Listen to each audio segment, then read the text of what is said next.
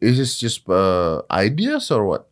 No, that is real, man. Ini This is real? That's real, ya. This is real? This real. Ini ada di rumahku sekarang. Aku bikin. Holy shit. Ya. Jadi ini UFO, dude.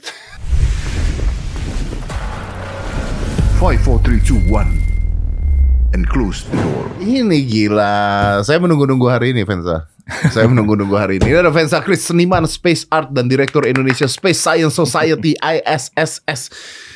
Bro, sebelum kita mulai, Anda tahu ini apa? Ini bukan album musik. Ini bukan album musik. Nanti kita bahas ini apa. Yang pasti ini adalah sinyal-sinyal aneh ya. yang Anda tangkap. nanti nanti nanti kita nanti kita jelasin ya. Tapi sebelum itu, kenapa gua seneng banget karena eh eh, kemarin nih di Amerika baru heboh. Jadi dia ini adalah seniman spacecraft ya, Space art. space art. Oke, ada heboh. eh sekarang udah bukan UFO sebutannya. Eh UAP. UAP ya, un phenomenon, eh, Unidentified, unidentified areal areal phenomenon. phenomenon. Ya. Oh, berubah ya jadi ya. Nggak berubah sih karena UAP itu lebih untuk Yang terbang. di- bukan bukan untuk untuk di ranah yang eh, lebih science. Kalau UFO itu kan masih dianggap pseudo science, science semu. oh, jadi kalau ini sudah masuk science. Eh, biasanya menyebutnya untuk jurnal, untuk universitas UAP. UAP. Tapi kan Pakai- baru kan, Bro? Iya lumayan baru, cuma eh, istilah UAP itu sebenarnya eh, nggak secara sengaja di, di, di- dinyatakan eh, bukan untuk menggantikan UFO, sebenarnya sama aja dengan UFO. Tapi UFO terminologi UFO itu sudah terlanjur eh, masuk ke ranah yang Sa- eh, bermacam-macam. ya, Hollywood. i- oli imajinasi, Iya, iya, imajinasi. terus dianggap halu lah, Iya, terus iya, iya. apa namanya dianggap eh, ya itu tadi yang Kalau UAP ada eh, masih Science dalam semua. bentuk sainsnya ya. ada sainsnya. Ada sainsnya. Oke, Iya. gua pernah nonton eh, Bob Lazar punya Area 51. Iya, Kalau Anda iya. belum nonton silahkan nonton. Terus eh, ini gue pribadi ya. Kalau gue pribadi, gua percaya bahwa ada kehidupan lain di luar bumi. Kalau gue pribadi, karena kayaknya rasanya terlalu egoistikal sekali kalau kita menganggap bahwa miliaran planet ini cuma kita sendirian gitu. maksudnya. sangat sia-sia menciptakan begitu luas betul. tempat ya. Dan kita belagu banget kayak kita sendirian gitu maksudnya. Iya. Cuman kalau Stephen Hawking kan dulu mengatakan kita jangan ngirim signal terus. Kalau kita ngirim signal nanti mereka tahu mereka datang ke kita dan nothing come in peace. Nggak ada yang datangnya dengan peace tuh nggak ada. Katanya Ya. ke Stephen Hawking. Ya. Kalau saya berbeda pemikiran bos. Gimana gimana? Nah ini gue gua Ya, dulu ya, ya, gue ya, cerita ya. dulu ya. Karena nanti kita akan bahas ini. Jadi kalau gue berpikir bahwa si UFO ini kan eh, dia kalau dari jarak terdekat planetnya dia aja terbang ke bumi aja ini butuh puluhan juta tahun cahaya gitu kan.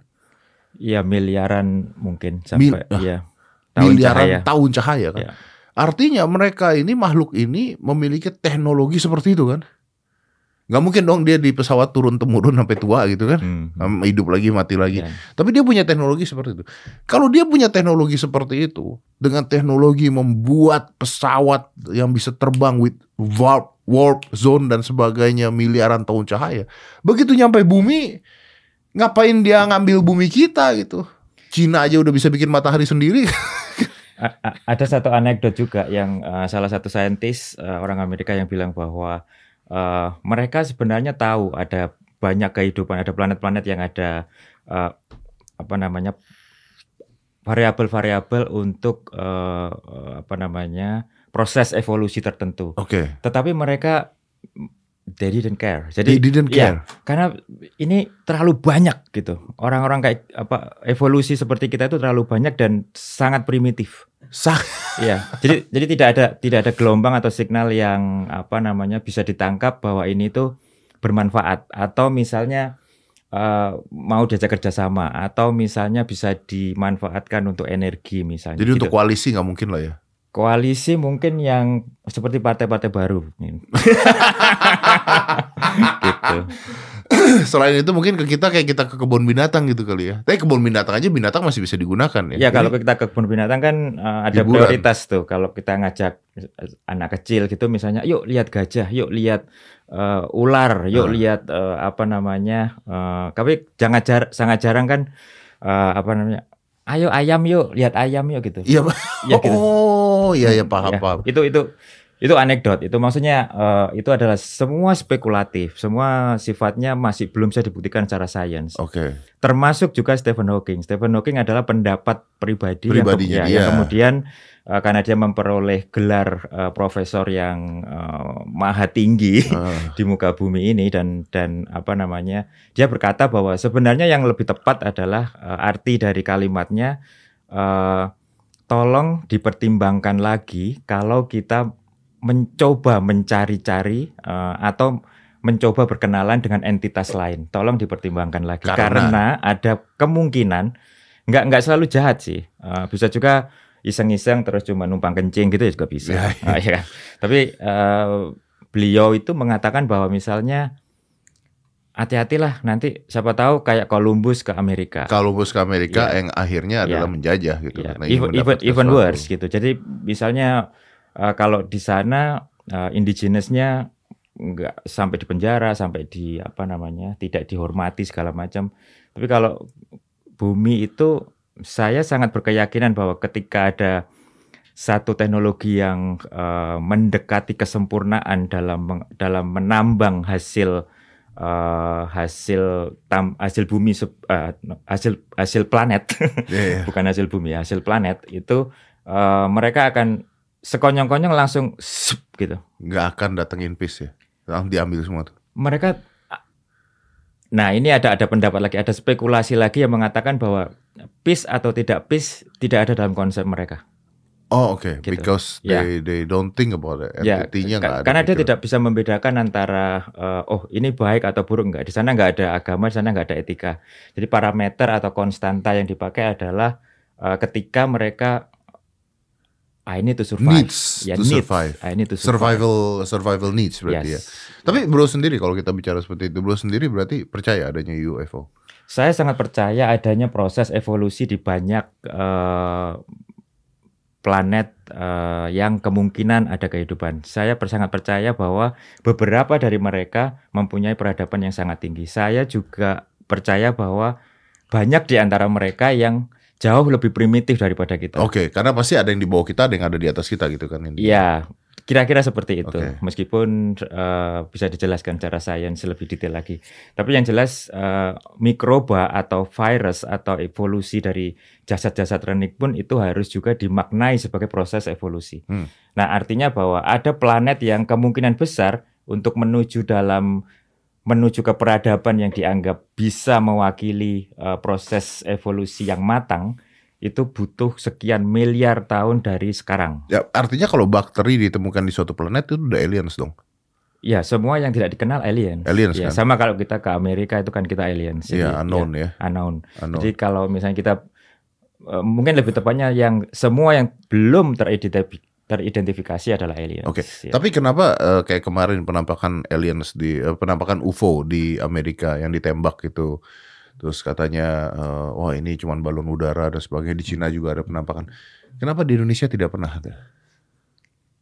Eh, karena Indonesia sangat sangat kuat mi- mistisismnya, sangat kuat eh, bagaimana cerita-cerita itu dari waktu kita kecil, kita lahir itu eh, kita ti- tidak terlatih untuk memikirkan Science. sesuatu yang imajinatif. Kita Oke. kita sangat terlatih dari orang tua itu eh, misalnya gini. eh, kamu jangan main tanah ya nanti kotor gitu. Oh. Kamu jangan keluar maghrib ya nanti digondol wewe. Oh, Kamu jangan- paham, gue paham, gue paham. Iya. Maksudnya mereka akan dianggap makhluk mistik, Iya, genderuwo. mistik atau sesuatu yang unknown-nya itu pokoknya enggak Unknown itu enggak, gaib. enggak saintifik. Iya iya iya nggak saintifik ya ya ya. ya. Alasan kedua mungkin karena kita agama aja masih ribut ya. Iya, soalnya soalnya doktrin, doktrin atau dok apa eh, yang yang yang tertanam dari kecil itu eh, kalau Om Ded nggak sholat nanti masuk neraka, gitu loh. Jadi masih seperti itu, masih Iya, masih masih ditakut-takuti oleh hal yang sebenarnya orang nggak nggak ada yang tahu itu seperti apa sih neraka itu, seperti apa sih eh, timbal baliknya ketika kita tidak melakukan aktivitas tertentu. Jadi gitu. hubungannya dengan UFO? hubungan dengan UFO adalah ketika kita tidak punya critical thinking. Critical thinking. Iya. Oh, Jadi jadi, kita- kayak oh, oke ini kalau di psikologi disebut mungkin kayak Occam Razor principle. nih. Occam Razor tuh kalau ada hal yang aneh cari penjelasan yang paling cepat Ya, c- yang yang sudah pernah diajarkan. yang udah pernah diajarkan. Iya. Ya gendruwo lah itu Gendruwo berarti ya. lah apa Setan eh, lah ya. santet lah Tapi is that any proof? Apakah ada bukti bahwa UFO pernah turun di Indonesia? sejauh ini masih kalau menurut saya pribadi ya saya tidak mewakili apa pun Eh, eh, menurut saya semuanya masih dalam tanda petik katanya saya tidak pernah mempercayai semua yang katanya Oke. jadi eh, kalau saya curious terhadap sesuatu kalau saya pengen tahu terhadap sesuatu Proven. Iya, saya, saya minimal saya datang ke tempatnya atau saya ketemu orang yang eh, berkompeten untuk diajak ngomong, atau misalnya saya melakukan eh, research dengan menggabungkan berbagai point Ya. of view. Have you ever did that? Yes, lot until Lot. today, ya, Until today. yes. Jadi Anda ketemu orang-orang yang pernah ketemu aliens atau UFO? Eh, lagi-lagi itu katanya, saya Iya, banyak, tapi ya, Anda pernah ketemu orang-orang yang Yes. mengaku ketemu aliens atau Yes. UFO? yes. Oke, a- a- what is the common story? Cerita yang paling sama apa di antara mereka semua ada nggak? Eh, contohnya gini, eh, cerita paling terkenal di di dunia per UFO-an itu kan eh, insiden Roswell tahun 47 ya. Itu kan di Juli- luar tapi. Iya di luar. Ini ini hanya sebagai sebagai Oke, contoh. oke. Eh, saya terbiasa dengan misalnya apa namanya ingin tahu sesuatu ya biasa berusaha untuk datang ke sana gitu. Oh, Oke. Iya. Wow. Saya datang ke sana bagaimanapun caranya gitu. Camping di sana terus eh, ketemu sama orang-orang yang konon katanya saksi eh, waktu era-era tersebut meskipun tidak saksi langsung tapi minimal ada anaknya, Hmm. anaknya menyimpan foto-foto dan segala macam.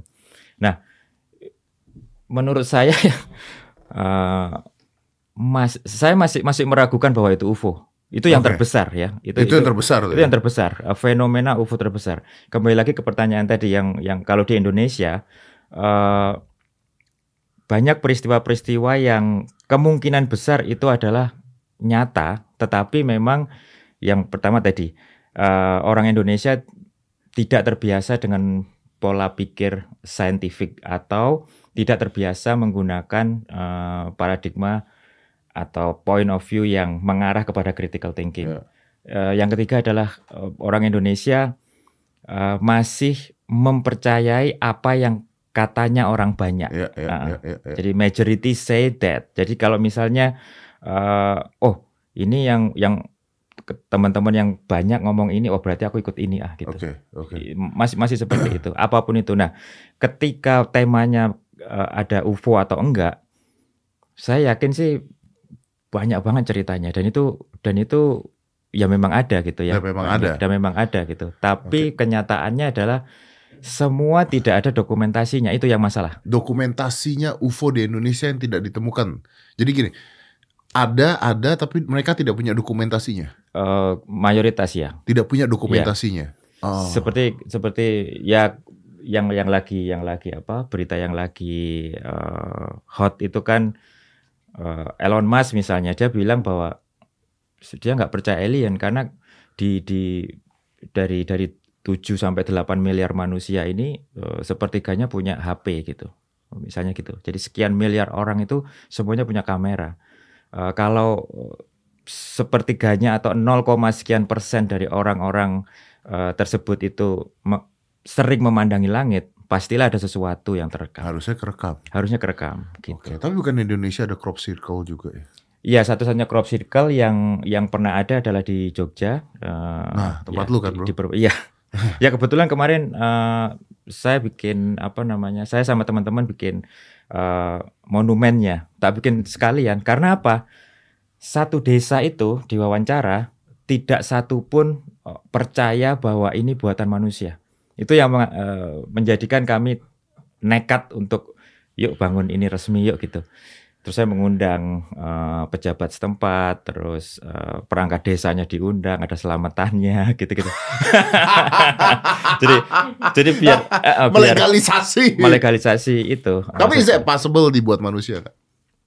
Ya possible, tapi kalau misalnya untuk kasus berbah ini pemilik sawahnya di situ ada satpamnya juga eh, pada jam-jam itu.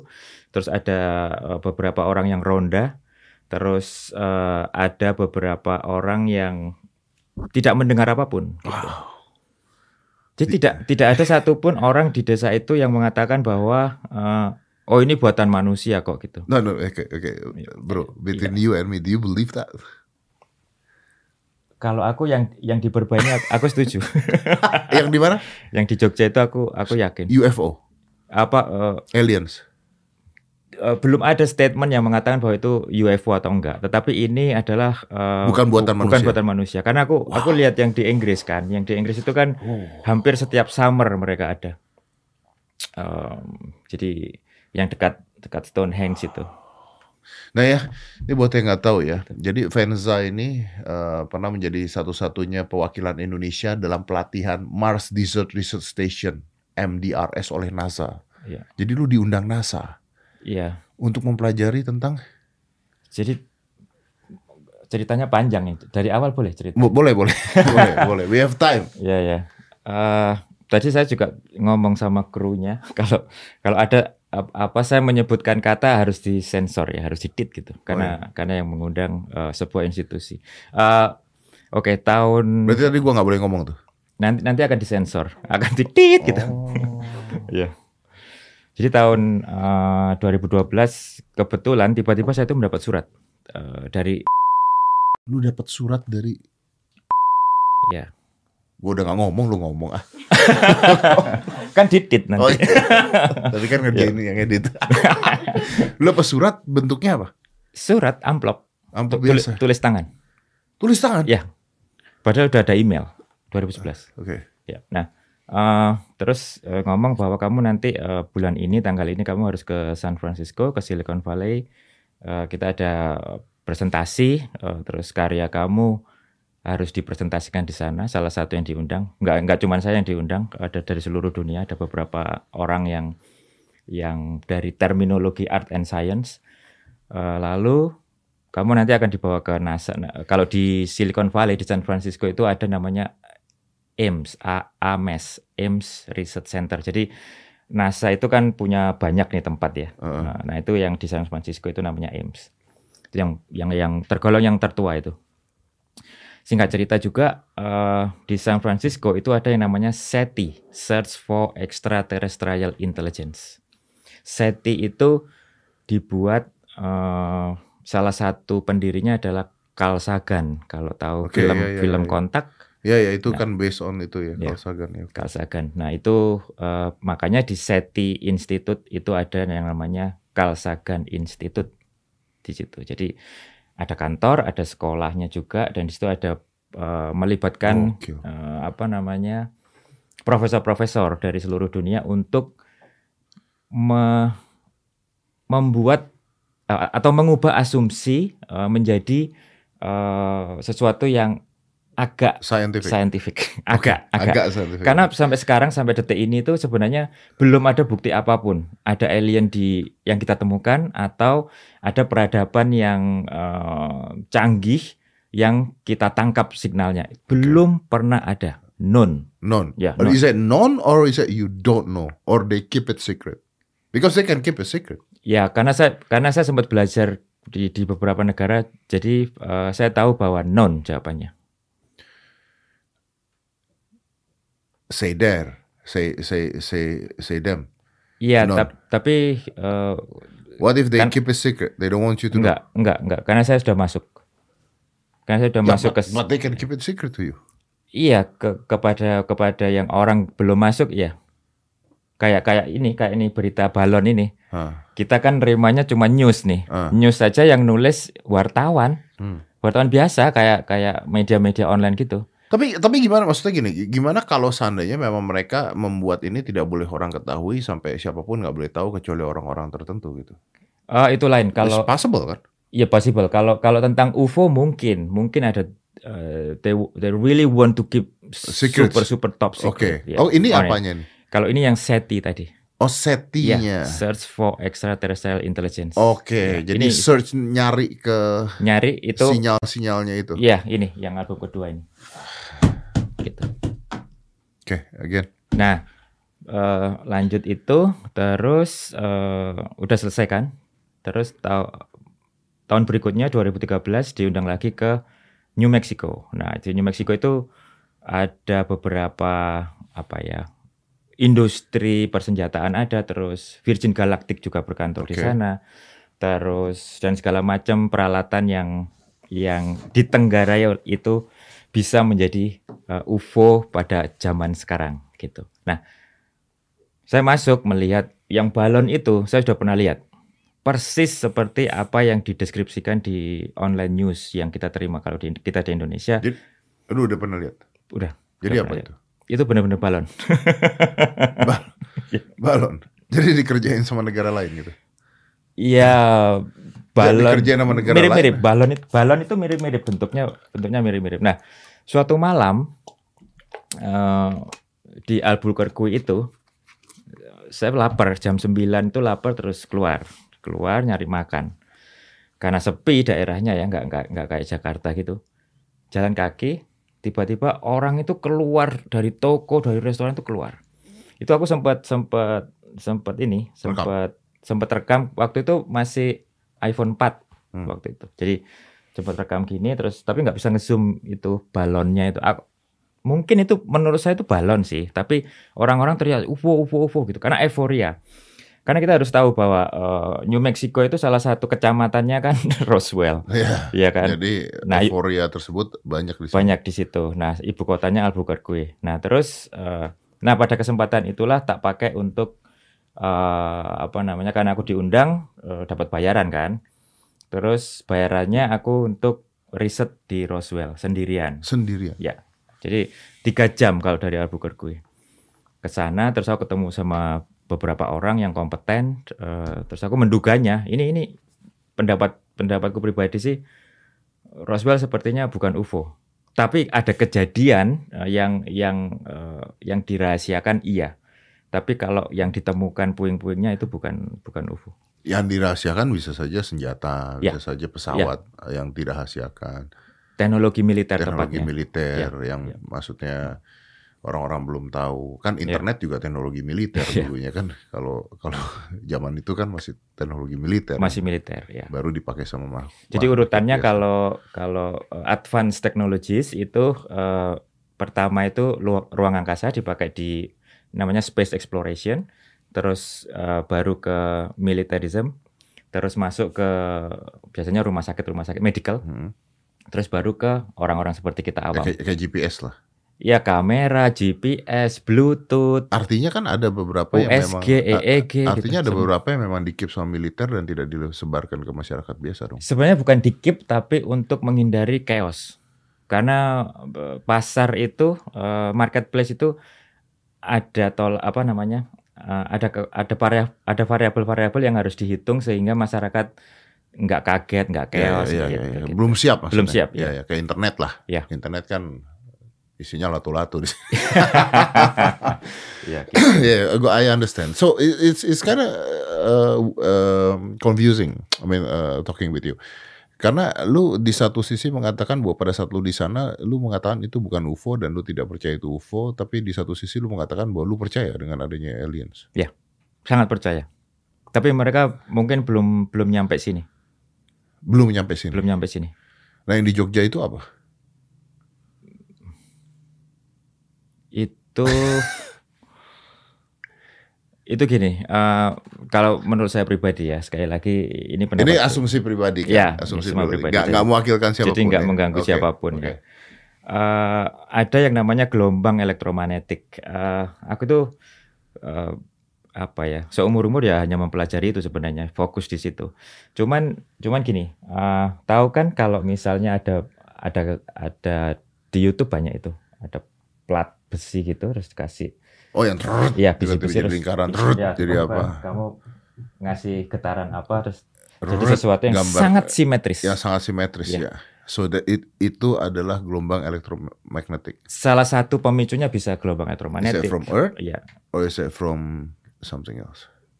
from other dimension atau from Other dimension. ya dimensi itu Shit. Tuh Other kan? dimension. tuh kan Other dimension is what? Other dimension. tuh kan eh, Om Ded ini apa namanya begitu ngomong dimensi yang lain itu langsung wah wah wah Ah. Termasuk Kesa- alay iya, gue berarti ya? bukan bukan bukan alay tapi tapi langsung apa namanya imajinasinya, Imajinasinya itu tuh- wah setan Oh, iya. Enggak, gue gak mikir setan tadi. Ya, bukan apa Saya namanya, mikirnya yang- Thanos. ya Thanos terus apa namanya eh, ada yang eh, kehidupan lain Iya, yang- iya, iya. yang nggak kelihatan and, gitu. and it's not what you mean. Iya ya padahal eh, dimensi itu kan kita ini kan eh, tiga dimensi.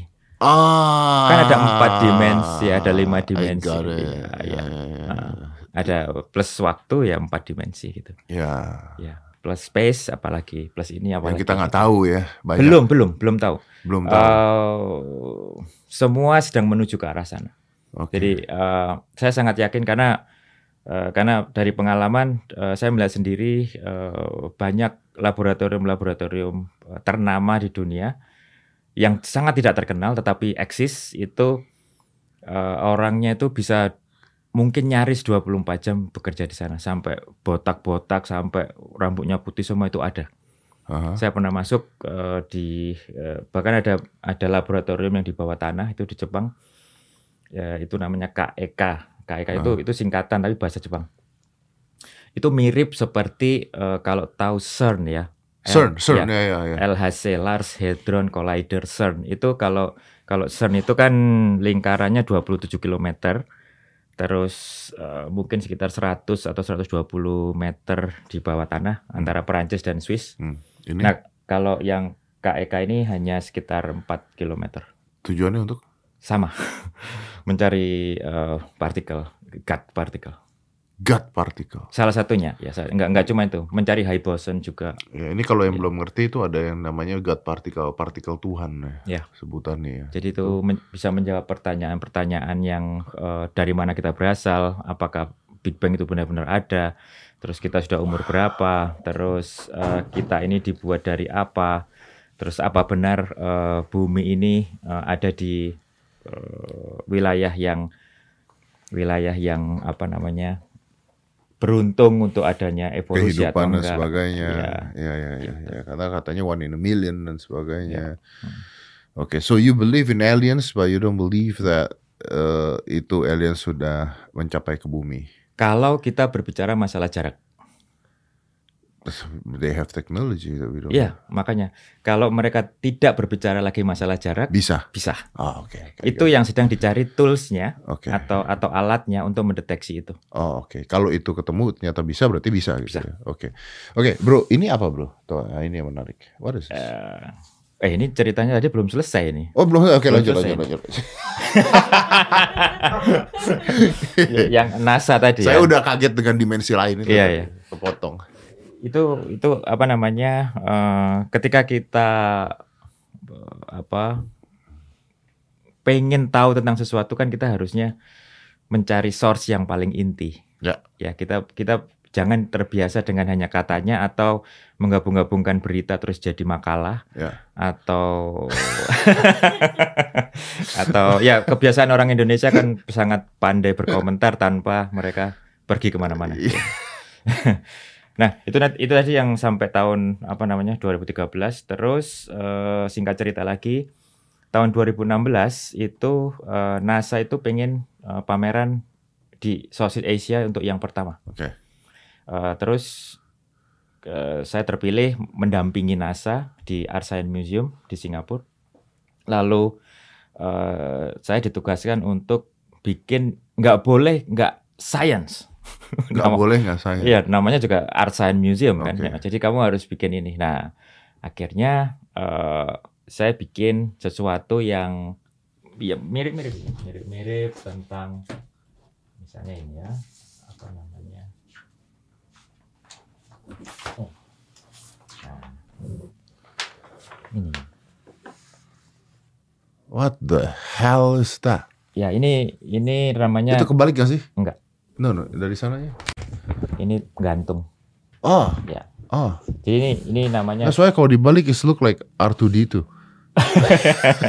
ya ini kaki ya. Ini ini digantung. What the hell is this? ini DIY radio astronomi. Jadi radio astronomi yang yang disimulasikan supaya bisa dibuat dengan cara yang lebih murah dan bisa diduplikasi untuk orang banyak. Jadi bisa di, di diajarkan orang ke orang Indonesia gitu. Is this just uh, ideas or what? No, that is real, man. Ini This is real? that is real, ya. This is real? This is real. Ini ada di rumahku sekarang. Aku bikin. Holy shit. Ya. Jadi ini UFO, dude. ini nah ini ini Oh my god. Oh shit. Iya itu. Oke, eh, ah, ah, ah, ah, dia ngapain? Tugas tugas dia Ya, cuma- ngapain? Tugas dia ngapain? Ya cuman ini, cuman apa eh, tugas saya itu hanya bermain dengan apa yang namanya frekuensi dari luar planet bumi gitu. Ditangkap sama itu gitu. Frekuensi dari luar planet bumi tangkap pakai itu. Ya. So it can be UFO atau Ya. apa pun itu. Ya bisa, bisa. Meteor, komet. Meteor, komet, planet, Another eh, dimensions. another dimension, eh, neutrino, eh, macam-macam. I don't know what neutrino is. Ah nanti tak aku jelaskan. Eh, Neutrino itu aku ingin jelaskan lagi. Nah ini ini bukan ini yang aku bikin, tapi aku aku sudah bikin alat semacam ini sudah banyak sekali. Jadi macam-macam bentuk. Ini salah satu bentuk yang yang yang sudah dipamerkan. Gitu. Ini tadi itu. Ya. Ini barangnya ada. Ada di rumah. Mau beli?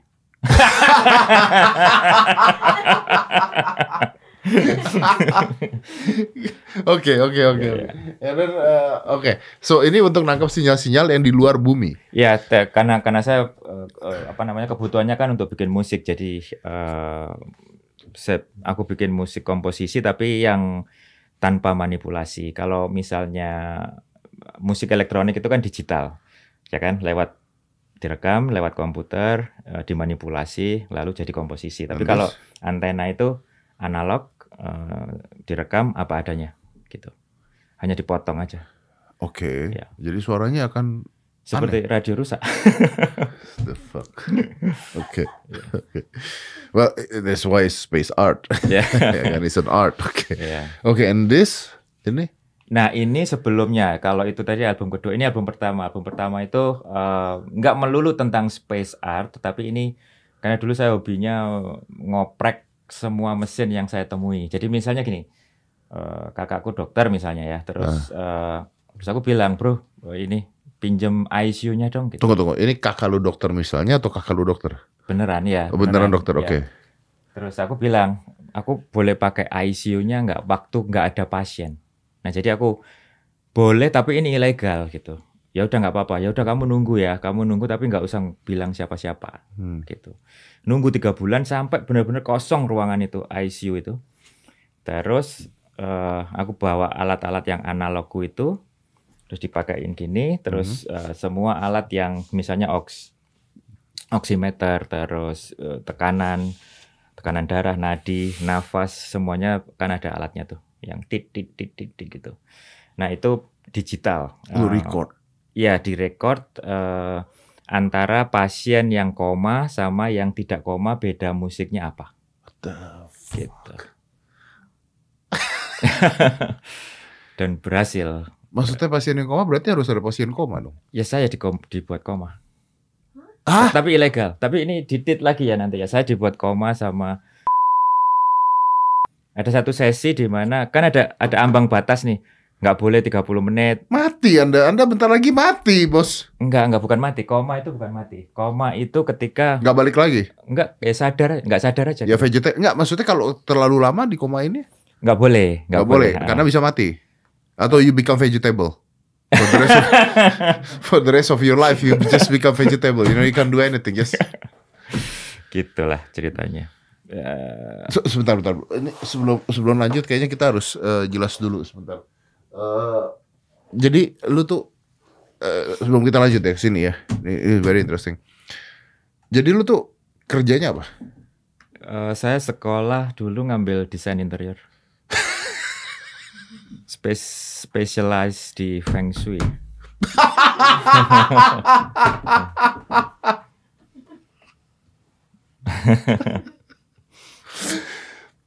Oke. Oke, saya harus Oke. Lu nyari duitnya gimana? Desain interior, Oh, it's become it- itu profesi profesi. sampai sekarang.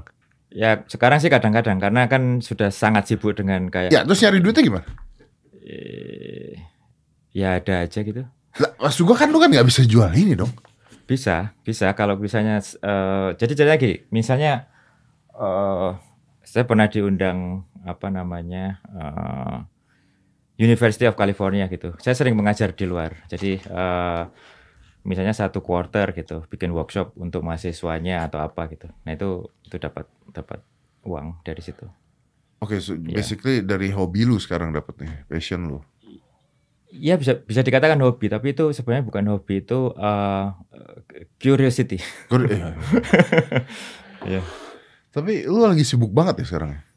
Iya karena cita-cita bikin eh, apa namanya pusat pelatihan kayak MDRS itu di Indonesia. Jadi saya ingin bahwa Indonesia itu eh, pengen punya sesuatu atau berkontribusi terhadap space science sama Bro. space exploration. Maaf nih, maaf, maaf, maaf nih. Saya bukan mengecilkan Anda. Tapi kita sampai detik ini aja masih ribut tentang mobil Rubicon anak pejabat, Bos. Ya kasihan Rubiconnya tadi kata masnya. Maksudnya emang pemerintah kita sudah menuju ke sana gitu. Kan belum kan? Eh, saya selalu percaya bahwa eh, ketika kita tidak mengikuti majority, kita akan menemukan jalan. Oke. Ya. Oke. And da- duitnya dari? Ya, Ini sedang nyari nih dari Om Ded, dari mana semua. Oke, berarti basically eh, lu mau buat lab Enggak, eh, MDRS versi Indonesia. MDRS versi Indonesia. Ya. Wah, dan sekarang udah sampai mana? Sekarang sudah prototyping dan sudah dipamerkan di lima negara. Is that possible? Maksudnya gini, kalau lu Sangat. tadi, no no, I mean, kalau lu tadi mengatakan, iya sekarang kita lagi ngumpulin dananya dan sebagainya dari mana, dari sini, dari Om Ded, gue tahu itu lu bercanda, tapi maksudnya, is that, Enggak, ini serius nih. oh ini serius.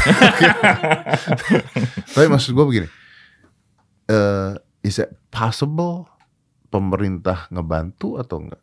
Kenapa lu harus ngomongnya dari mana-mana gitu? Kenapa nggak mengatakan gue minta dari pemerintah untuk kan it's important kan sebenarnya. Karena yang saya cari adalah orang kaya dan gila. Saya tidak mencari orang kaya.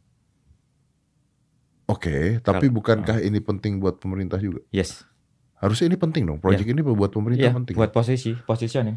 Eh, jadi nilai tawar Indonesia ke depannya itu eh, salah satu eh, parameternya itu adalah teknologi. Eh, saya melihat bahwa Indonesia tidak punya atau masih sedikit sekali parameter tentang teknologi di luar. Jadi image tentang Indonesia sebenarnya bisa dibantu dengan teknologi, tetapi saya nggak tahu kenapa eh, policy di Indonesia tidak mengarah ke sana. And kalau kita punya keuntungan buat pemerintah apa? Coba just explain me a little bit. Investasi dan orang-orang pasti akan ke sini. Karena Karena pengen coba, pengen belajar. oke, eh, ini Itu- orang awam akan bertanya. Orang awam nggak ngerti yang lu omongin. Produknya apa? Pelatihan.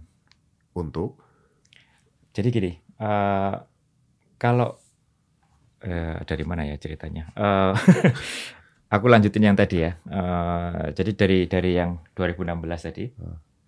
2016 eh, NASA bikin pameran yang di Asia Tenggara itu kan. Terus ditawarin, eh, kamu mau nggak ikut seleksi, ikut seleksi untuk eh, salah satu orang yang dipilih mengikuti eh, program simulasi hidup di Mars gitu. Wah, seneng kan? Ya tapi kamu harus harus harus apa? Berhenti merokok, berhenti minum, nggak boleh ini, harus olahraga, harus ini, macam-macam. Hmm. Dikasih waktu 2 tahun. Jadi ke, eh, seleksinya 2016, dapat jadwalnya 2018. perginya kapan? Pergi ke Mars. Nah itu itu itu persepsi yang harus diluruskan, Oke. gitu. Eh, karena sampai sekarang kan belum ada orang ke sana. Makanya. Ya. Nah itu itu itu, itu nanti hubungannya sama namanya space economy. gitu. Sudah kebayang. ya kan? Nah, kalau misalnya eh, tadi itu di Utah kan 2018 terus lulus ada pelatihan yang kedua di Jepang. Hmm. Eh, itu namanya Shirase. Shirase itu Sorry, lu ikutin ini atau terpilih lagi karena lulus. lulus? Ya. Dua tahun lu nggak ngerokok, olahraga, lu nggak minum, nggak apa, lu lulus supaya bisa ikut penerbangan ke Mars. Supaya bisa diambil datanya. Karena yang akan ke Mars adalah anak cucu kita, bukan saya, bukan kamu. Bukan kita. That's the point. The important thing for Indonesia thinking about the future. Jadi yang akan eh, Oh my god. gitu. Jadi ini ini untuk misalnya ada Indonesia Emas 2000 berapa? 45 misalnya. Ini ada foto-fotonya ya? Iya, Waktu ada. pelatihan nanti di. Yang nanti Tayangin ya. satu-satu. Jadi lu ikut pelatihan terbang ke Mars. Eh, yang di Amerika itu mengandaikan orang sudah sampai ke planet Mars. Jadi pertanyaannya adalah how to survive. Kalau yang di Jepang adalah on the way to Mars. Mars, planet. Ya, but you you lu ikut pelatihan itu. Dua-duanya ya. Dipilih sama Amerika dan Jepang. Eh, diambil datanya, maksudnya ini eh, kepentingannya untuk the next generation. Oke, Ya. oke. Dibayar dong.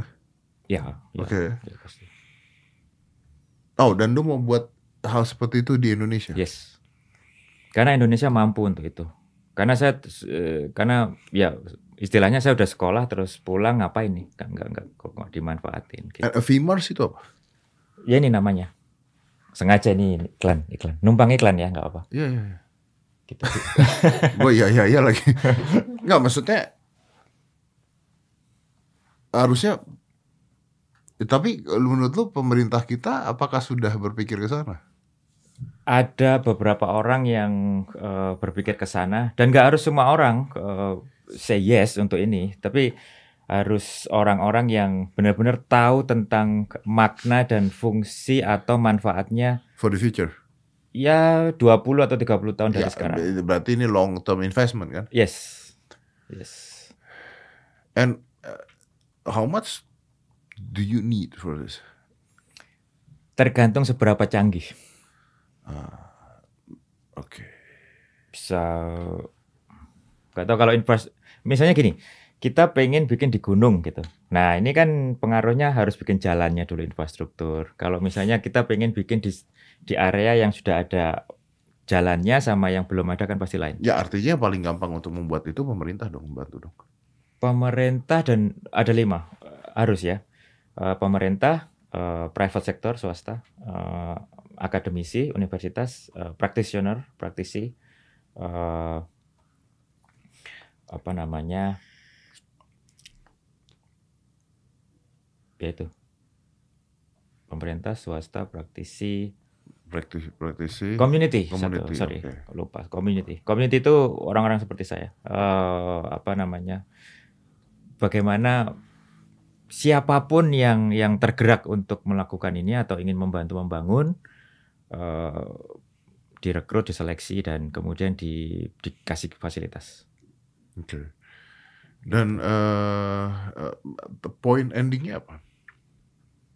Bahwa Indonesia bisa berperan untuk space science dan space exploration. Sekarang belum.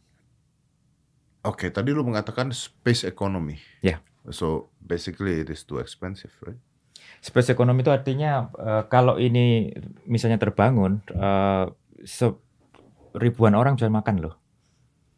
Ribuan orang bisa mengajar, ribuan orang bisa bisa berpotensi apa, berpotensi untuk melakukan riset, membangun laboratorium eh, di desa-desa bahkan bisa direpetisi, Aha. Bisa diduplikasi. Eh, itu intinya sains kan, sains harus bisa diduplikasi dengan cara yang murah seperti antena ini. Eh, jadi mengajarkan kepada anak-anak terutama eh, untuk selalu berimajinasi bagaimana bahwa berpikir secara saintifik itu ternyata enak dan logik ya gitu enteng ya gitu Hmm. Hmm. nggak nggak alay nggak apa nggak nggak mengada-ada gitu Hmm.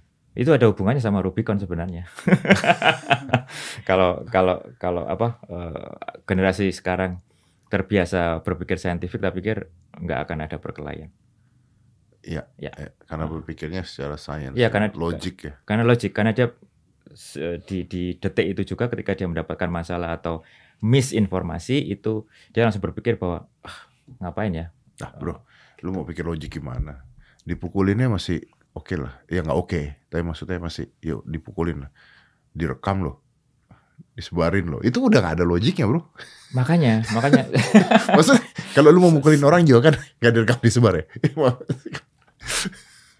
kalau logik berpikir logik ya nggak usah direkam ya. Iya kan nggak usah direkam. Maksudnya Diam-diam. gitu diam-diam loh. ya itu jahat. Tapi Iya. maksudnya logika berpikir lu kan masa direkam? Iya. Itu kan masih bocor itu. Berarti double ya. bodoh.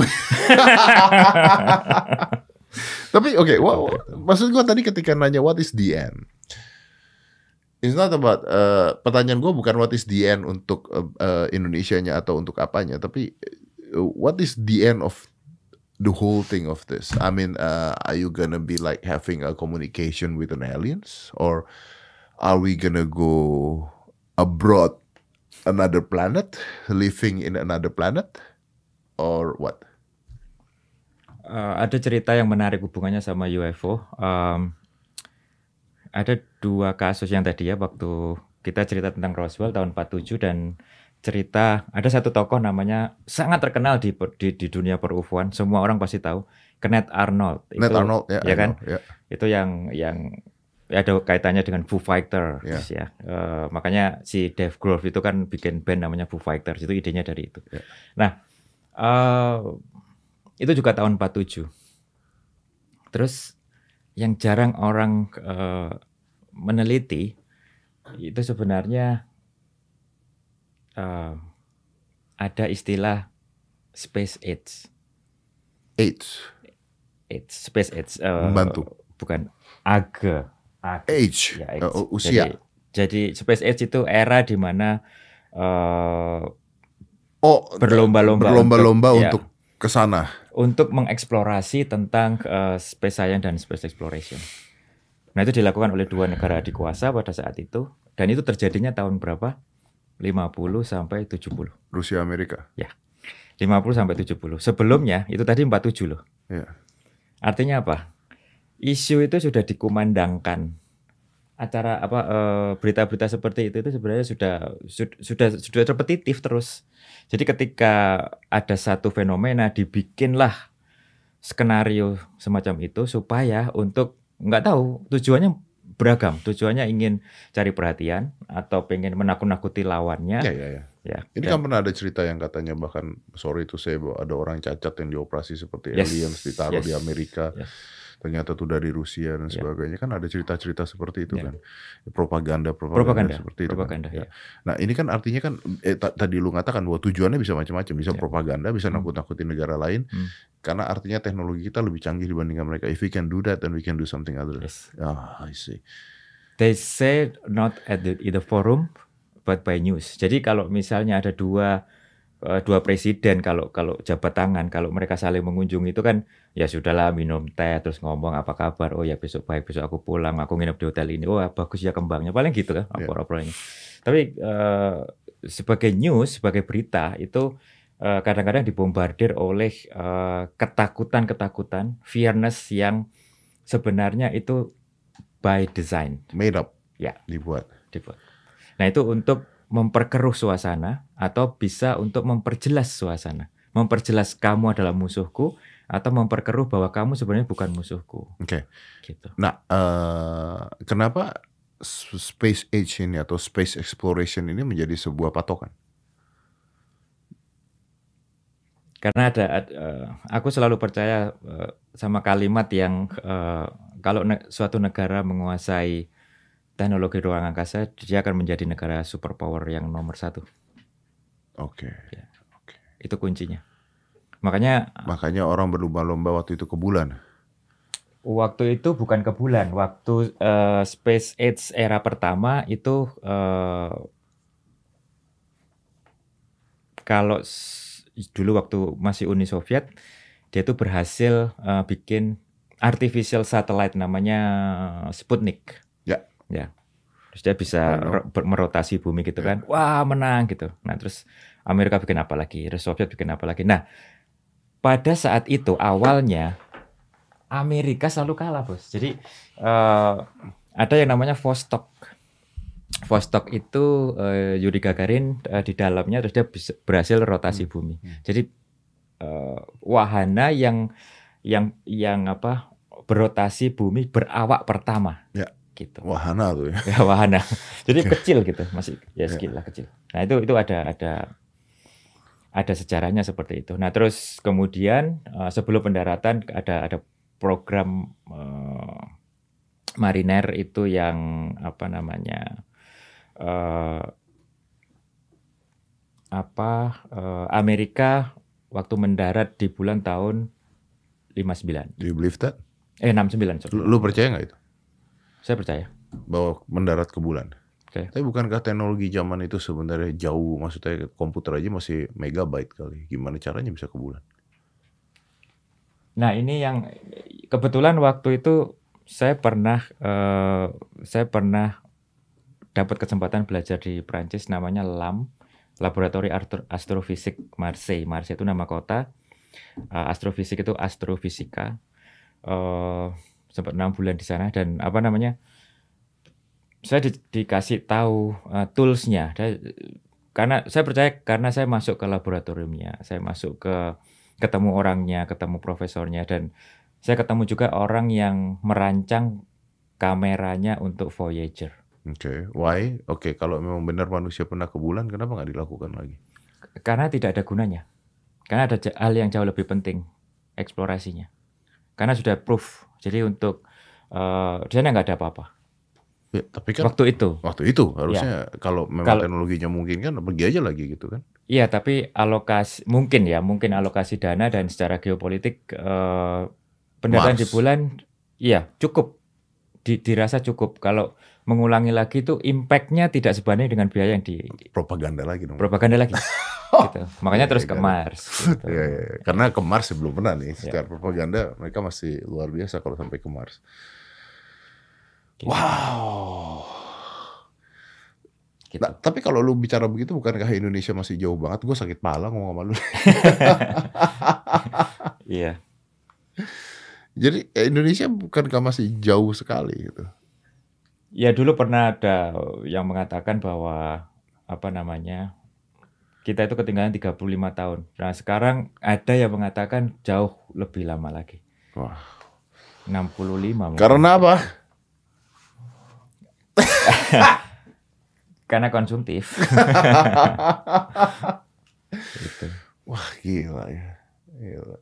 Sakit pala. Mana Pulsa gue mana? Lalu saya bawa ini. Tadi gua kasih lu juga nih. Untuk sakit kepala. Ngomong sama dia pusing. Punya juga aku. Nah Pak, mungkin ke Mars harus bawa ini. I- Kalau sakit kepala. Kalau sakit kepala lumayan loh ini loh. Tuh kan. Bisa buat kerokan. Kan di Mars belum ada orang kerokan pakai beginian kan. Tapi Mars tuh mungkin gak ya orang turun ya? Apanya? Orang turun di Mars mungkin nggak? Mungkin, mungkin banget. One day it will. Oh iya iya, Iya, nggak lama lagi ini. Nggak lama lagi? Nggak lama lagi Tambah astronot, sakit astronot, the real astronaut. Tapi nggak tinggal ya, harus harus kembali. Gitu. Ini oke anyway ini kalau buat sakit pala, pusing dan sebagainya enak bisa ngusir semuanya, bikin badan fit. Ngusir setan nggak bisa, ngusir aliens nggak bisa. Hidung ini enak. Nah, buat hidung enak, betul. Ini ya mudah-mudahan ya semoga ya orang-orang udah terplosa-plosa nih. Multifungsi di bawah. Mak gue pakai beginian tau gak lu? Mak gue seneng banget pakai beginian. Dia nggak peduli. Orang mau turun di Mars, mau ada aliens nggak ada aliens, dia nggak peduli. Yang penting yang peduli adalah kalau tiap malam ada beginian aja udah seneng dia happy hidupnya deh. Malam kerokan pakai ujungnya gitu kan. Nah ini buat kerokan merah nih kalau buat kerokan.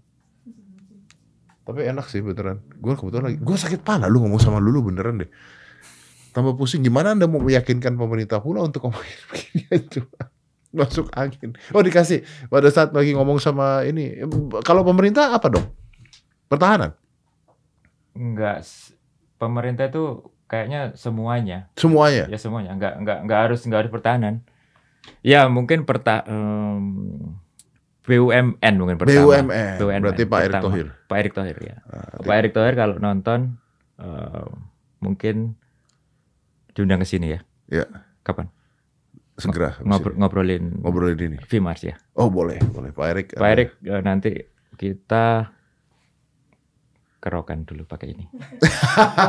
Biar nggak pusing. biar nggak pusing Pak Erik. Benefitnya lengkap, packagingnya bukan juga bukan dari kaca, nggak gampang pecah. Ya, Tapi karena Pak Erik ini benar di BUMN nih, ya, kalau misalnya beliau masih kan bahwa ini tapi semuanya bukan BUMN juga, ya BUMN Pertama, pertama infrastruktur BUMN, terus nanti eh, karena eh BUMN uangnya dari Bu Sri Mulyani ya. sih. Iya benar, berarti eh, Keuangan dulu. keuangan dulu. eh, terus ke Berarti Dirjen Pajak harus jangan korupsi dulu tuh, atau jangan Oh, ke mana-mana. mungkin Bu Ibu Sri Mulyani masih sibuk ya untuk untuk ngurusin masalah kemarin. bukan dia membubarkan banyak komunitas. Jadi itu yang sibuk itu. Oke, jadi VMARS ini sekarang sampai mana, bro? S- media eh apa namanya? Sosialisasi eh, sama audiensi istilahnya Dengan dengan negara lain. Jadi saya sudah diundang Vimas ini sudah diundang ke Jepang, Korea, Taiwan, Thailand, Perancis. komunitinya ada berarti? Ya banyak, Banyak. banyak banget. Oh, sorry, sorry. So- sorry, gue potong-potong lu terus ya tadi karena gue takut lupa dan gue come up with one. Why is a V Mars? Why is Mars? Karena Why not V Space? Enggak, enggak. Karena gini, eh, kenapa Mars? Karena pertama yang terdekat dengan bumi, yang paling gampang. Ya, Oke. karena semua hampir semua negara itu ber- berlomba-lomba untuk menuju ke sana. Tahun 2001 itu eh, apa namanya? Uni Emirat Arab, Cina sama Amerika bareng berangkatnya, hampir bersamaan ya. Pertengahan tahun 2001. Jadi Uni Emirat Arab itu membeli eh, barangnya dari Jepang yang kalau nggak salah Mitsubishi kalau nggak salah itu mereka meluncurkannya dari Jepang Hmm. untuk wahananya dikirim ke sana mengorbit di sana. Hmm. Cina eh, itu juga mengorbit. Ini bicaranya robotik semua ya? Terus eh, saya nggak pakai, saya mengurangi memakai istilah sulit ya. Jadi ini bahasa-bahasa yang sangat awam. Terus Amerika itu mendarat di sana namanya Perseverance. Ah. Nah, yang tadinya Curiosity, terus Oh, itu pensiun, Uh, Curiosity udah nggak ada. rovernya ya pensiun, tapi masih aktif, masih aktif. Nah, terus diganti dengan yang lebih canggih, Wall-E-nya itu. Iya, iya, iya. itu namanya Perseverance. Nah, eh, pertanyaannya lagi-lagi balik lagi buat negara. Jadi eh, lantas Indonesia mau apa? Semua ribut nih, semua ribut. ESA, eh, ESA itu Uni Eropa membentuk Space Agency bareng-bareng namanya ESA. Cina apalagi, Uni Soviet, Roskosmos, eh, semua semua. Indonesia ini sebenarnya eh, ya nanti ya kalau kalau kita ngundang Pak Erik, aku bisa jelasin dari A sampai Z apa saja yang Indonesia bisa kerjakan untuk menyongsong eh, 2045. Wow, 2045. Ya, karena kita di situ kan ada bonus demografi ya. Jadi generasi apa namanya? Lato-lato itu itu nanti bakal jadi eh, orang bakal sudah lulus kuliah waktu Ya, nanti ya. ya. Nah, kalau infrastruktur kalau eh, tidak dilatih berpikir logis dengan dengan dengan tools yang benar, takutnya Dia masih Indonesia main lato-lato nanti di sana. I- Iya, takutnya lato-latonya makin gede gitu loh. Iya. Enggak tok tek tok tek bong bong bong bong. Iya betul betul betul Gitu. betul betul. Jadi mempersiapkan masyarakatnya, mempersiapkan manusianya maksud Ya, gua. mempersiapkan, manusianya. eh, manusianya terutama ini imajinasi. Jadi kapan-kapan kamu main ke rumah ya. Aku aku tuh punya koleksi koleksiku itu sekarang sudah eh, mungkin sudah 3.700 Apa? eh, semua artefak science fiction yang pernah hadir di Indonesia. Eh, eh, sorry, nggak ngerti. Artefak science fiction. Ya, kayak komik, Komet. buku, gambar umbul, Ah, kaset, video, V- Oh. V- VHS, VHS, terus eh, novel sorry, artefak science fiction yang pernah hadir di Indonesia. di Ya, Indonesia. toys, toys, robot dan segala macam. Dulu kan Indonesia itu impor ah. mainannya. Oh. Ada yang, ada yang diproduksi sendiri. Itu juga aku koleksi. Jadi Indonesia itu dulu eh, teman-teman para pemirsa ini aku menjelaskan bahwa eh, Indonesia itu pernah punya masa kejayaan science fiction yang sering dilupakan oleh masyarakat. Siapa? Eh, yaitu eh, tahun 50 sampai tahun 80. Cica Kuswoyo itu dulu pernah ada komiknya. Aku punya itu komiknya. Dia hubungannya sama planet-planet gitu. Bobo itu pernah punya kaset Ateng itu dulu pernah menjadi eh, apa namanya manusia planet di operetnya Bobo. Aku masih punya. Terus Hai, majalah Hai itu zaman dulu eh, itu banyak eh, komik-komik sisipan science fiction. Terus generasi Gundala bahkan sebelum Gundala eh, Indonesia itu tahun 54 aku punya ini komiknya. Tahun 54 itu ada komik judulnya Perjalanan ke Mars pakai ejaan lama, pakai TJ. Oh iya. Ya. Nanti tak bawa ke sini kapan-kapan. Koleksiku tak bawa. Perjalanan ke Mars. Iya. Dan itu sudah di aku kemarin presentasikan waktu waktu VMars itu presentasi terus ada orang orang mana ya? Orang Spain kalau nggak salah. Itu ngomong, "Boleh nggak aku pinjam koleksi komikmu tentang Mars? Mau tak pamerin khusus." Gitu. Eh, Oke, bro, maksudnya berarti bahwa di Indonesia sekarang sudah hilang itu? Hilang. Hilang.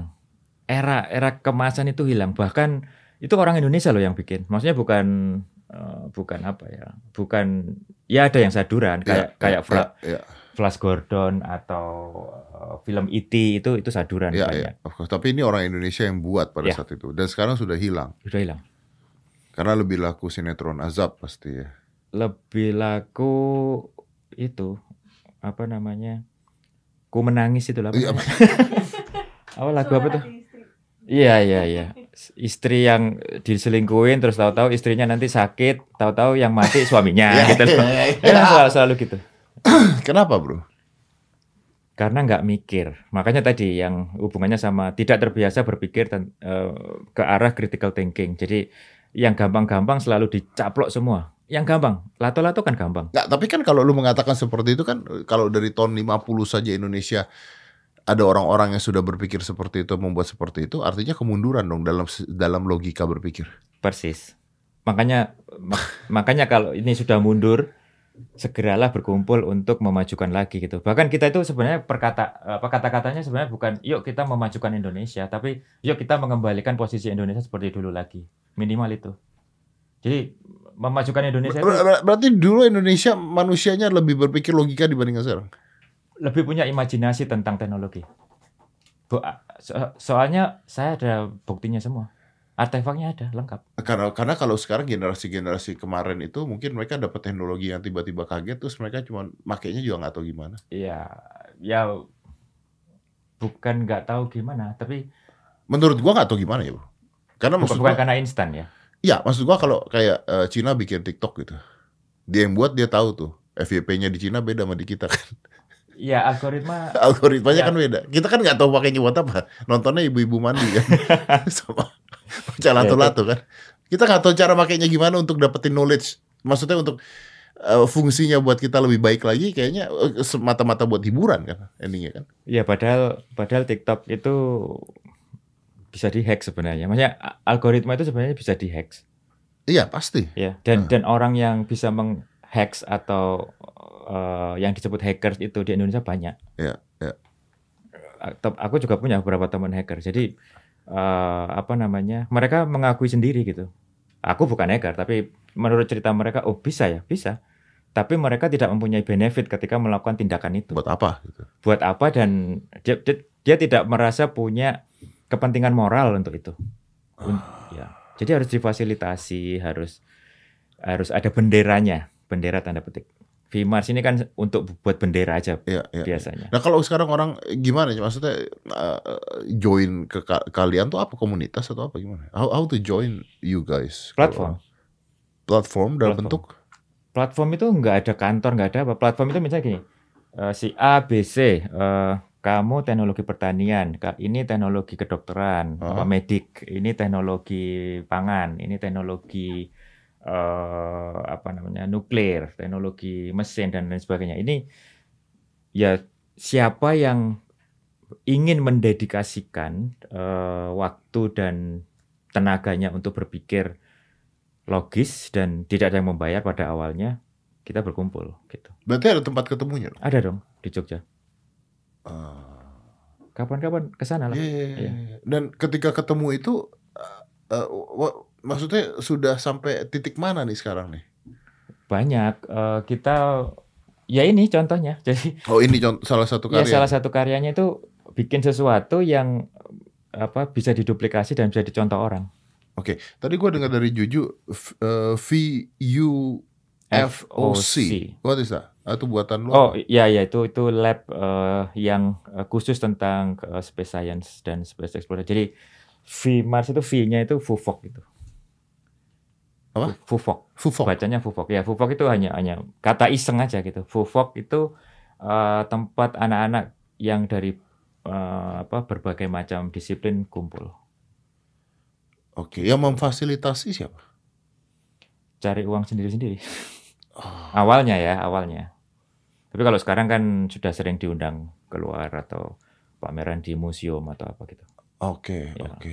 Dan berarti belum ada sponsornya sama sekali. Belum. Dari negara masih nol. Dari negara masih Iya. nol. Bu Sri Mulyani ini didengarkan. Ya, ya, mudah-mudahan. Bu Sri Mulyani, Pak Erick Thohir, Iya. Kemenparekraf mungkin, Pak Sandiaga. Oh, Pak Sandi iya. Oh, Iya tapi tapi dia sibuk ini enggak sih?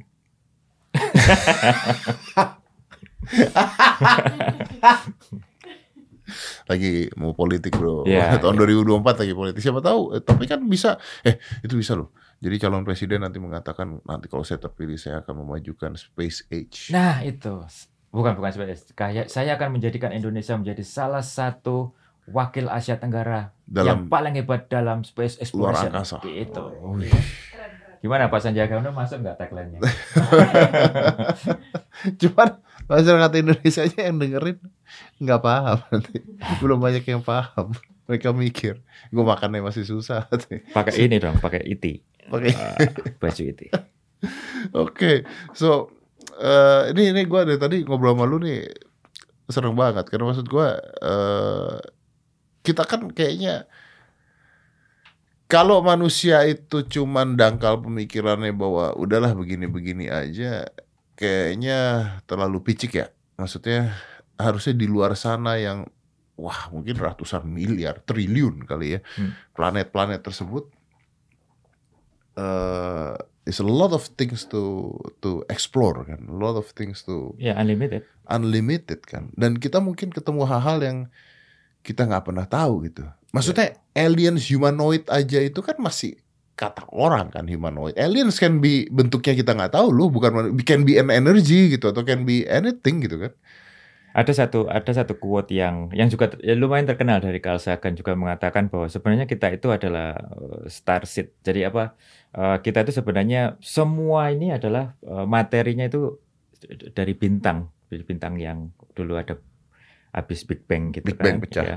Terus kita menjadi berevolusi seperti ini. Jadi jangan disalahkan kalau kita itu selalu punya eh, keingintahuan tentang apa itu semesta karena kita bagian dari semesta itu Ah, sendiri. we part of it. Yes, yes.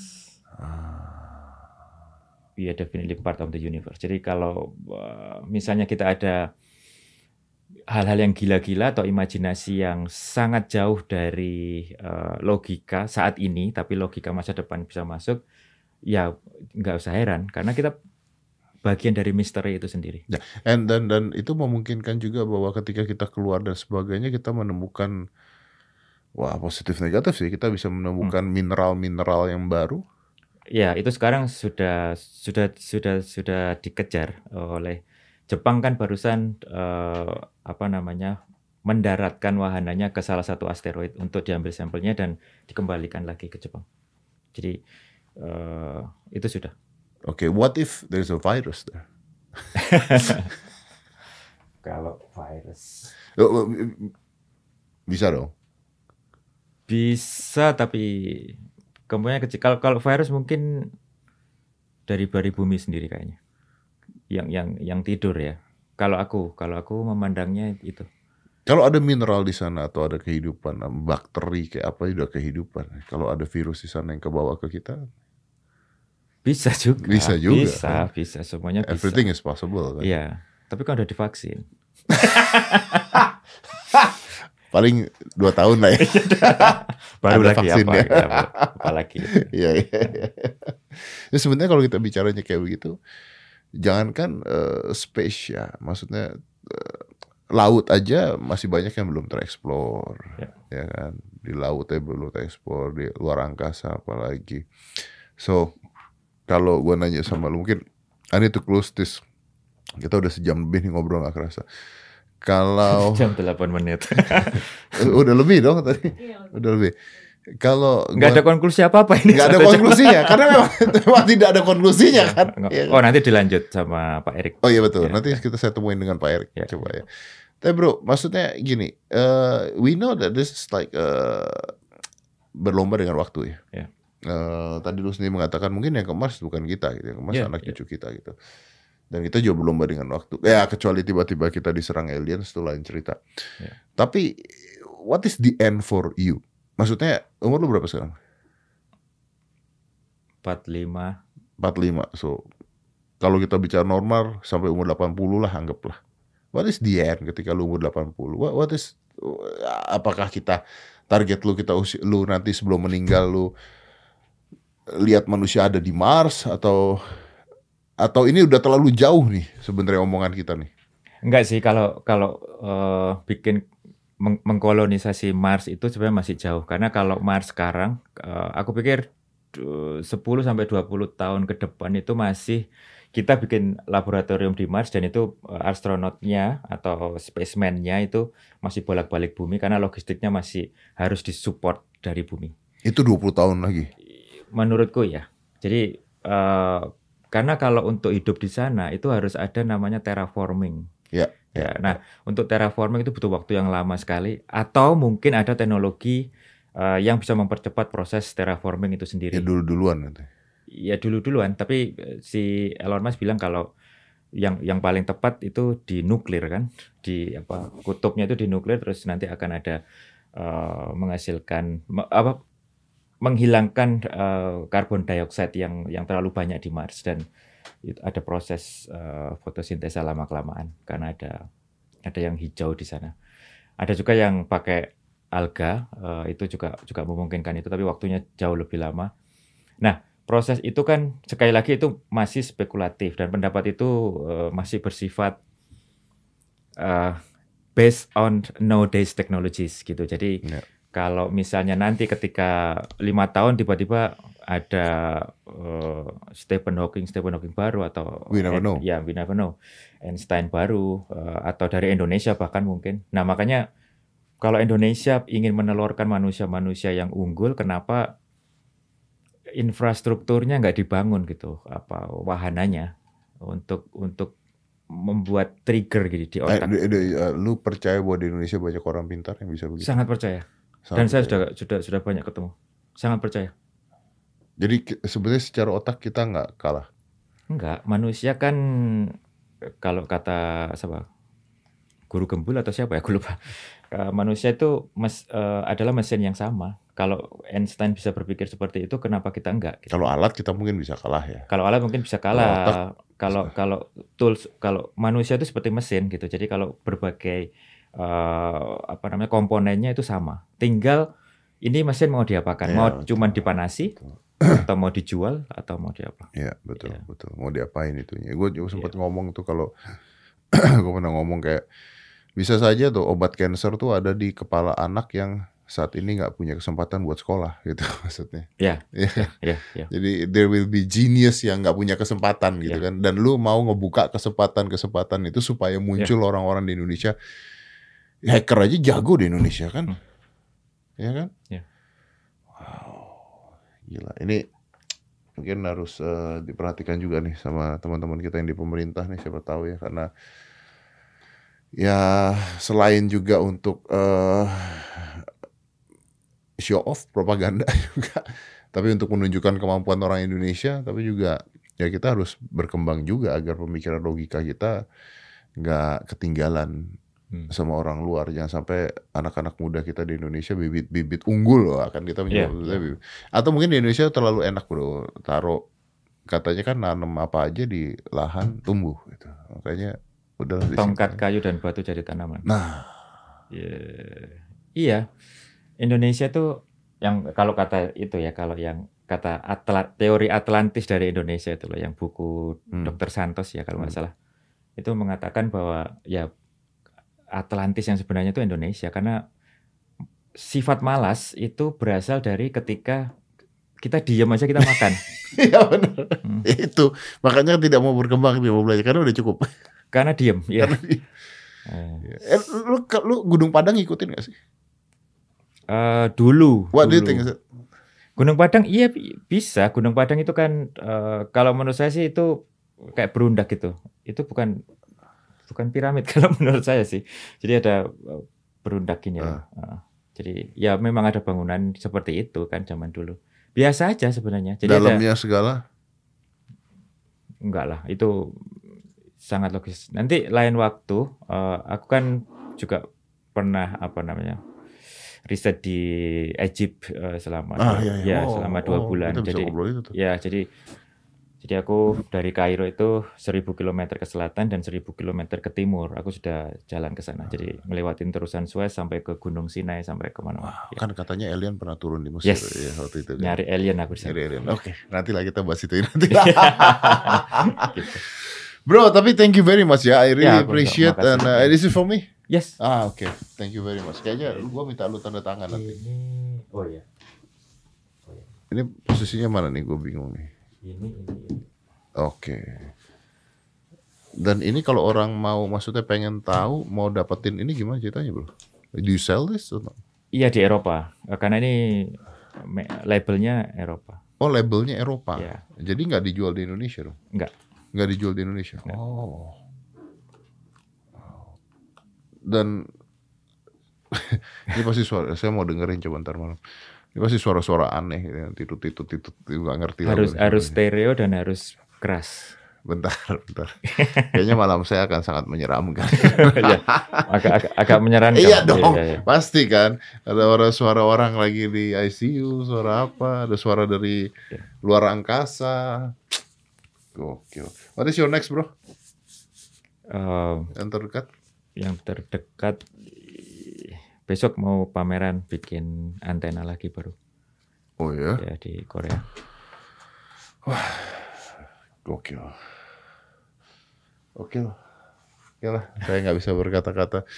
Bro, it's an honor, it's a pleasure to talking to you. You. Mudah-mudahan nanti kapan kita ketemu lagi, gue pengen bahas juga tuh kalau Mesir seperti apa tuh. Ya. Kan ada artefak-artefak, ada yang ada jam tangan ya gambarnya, terus ada helikopter, katanya ada apa di artefak-artefak Mesir tuh. Dan lu udah pernah ke sana ya? Udah dipelajari juga ya? Kita bicara itu nanti kalau gitu. Thank you bro ya. Thank you, thank you. Let's close this. You're amazing bro. Let's close this. 5, 4, 3, 2, 1. And close the door.